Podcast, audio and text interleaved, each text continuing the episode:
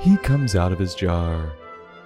Welcome to another episode of This Goose is Cooked, where we review books intended for our future generations. Today's book, The Smart Cookie, by Jory John. Illustrated by Pete Oswald. Published by Harper Collins. The Smart Cookie is about a sugar cookie who struggles and fails in class. It develops anxiety, most likely caused by a bitter teacher. But one day its teacher gives the class a special assignment. Will this assignment be the final nail in the coffin and ensure that this cookie fails out of school and has a not so sweet life? Or will it be the Pam it's looking for to unstick its creativity? Well, bring a napkin. This one could get messy. We open on a sugar cookie introducing itself to us, walking right down the middle of the street in town. Either this cookie isn't too bright, or it knows its life is short, so it said, fuck it. The cookie invites us into its home, which just so happens to be a bakery. Though, the inside looks more like the Wuhan lab. All the pastries are enlightened, studying and trying to solve the secrets of the universe. Until one of them makes a mistake they can't come back from. Well, this cookie opens up to us, saying, I may look confident now, but I was much different when I was fresh off the cookie sheet. Confidence, stupidity. Tomato, tomato. The cookie takes us on a flashback back to the time that must have really burned it. It turns out it had a hard time in school. Let's just say it's no Magnus Carlsen, or Nicki Minaj for that matter. Quote, Once I misspelled the word dough. That was rough. End quote. That's a hard one, though. This cookie was really struggling. It goes on to explain its tough living situation at home. It slept in a cookie jar with 72 other roommates. That's one way to cut down on the cost of rent. But that's no way to live as a little cookie just out of the oven. How could it sleep, fighting to get comfortable all night? Not to mention the worry that at any minute a hand could come down and take you away forever. Oh, good morning. Did everyone sleep okay? We made it through another night. Where's Chip? Where where's Chip? Is he down there? No, we lost another good one. There's no one who could perform at school with those living conditions.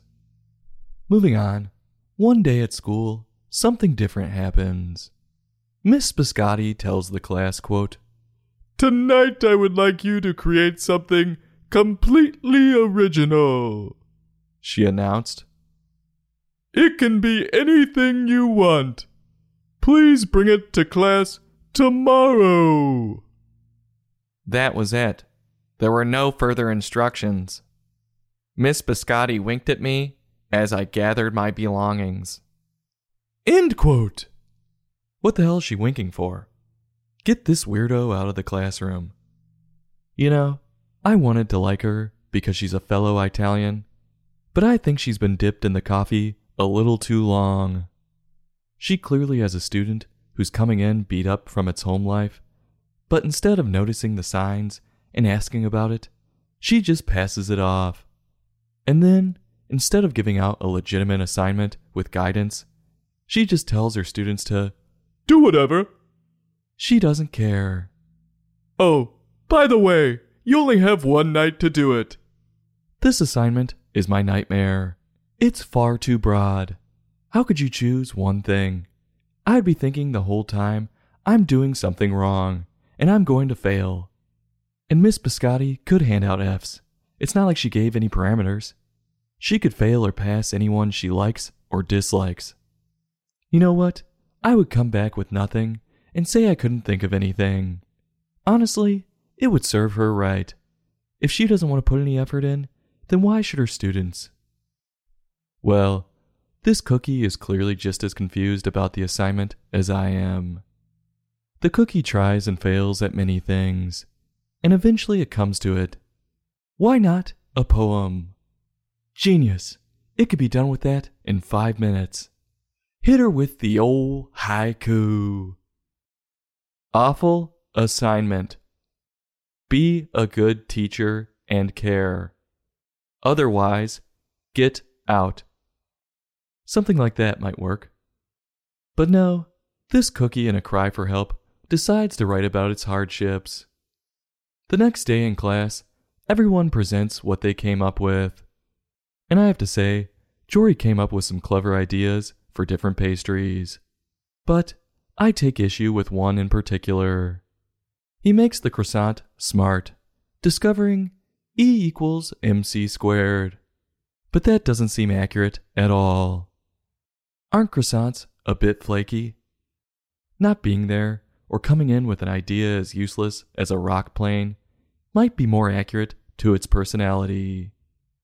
Finally, though, it's the cookie's turn. It's nervous, but on the surface, it looks calm and ready to drop bombs, but it keeps on forgetting what it wrote down. The whole crowd goes loud. He opens his mouth. Anyway, it gets through its whole poem. And what do you know? Everyone loved it. This whole experience inspires our cookie friend, and it becomes a better student in school. Yeah, right. With that home life and its do nothing teacher, no way that's possible. The novel comes to an end on the cookie now performing on poem nights, and it repeats the title of the book.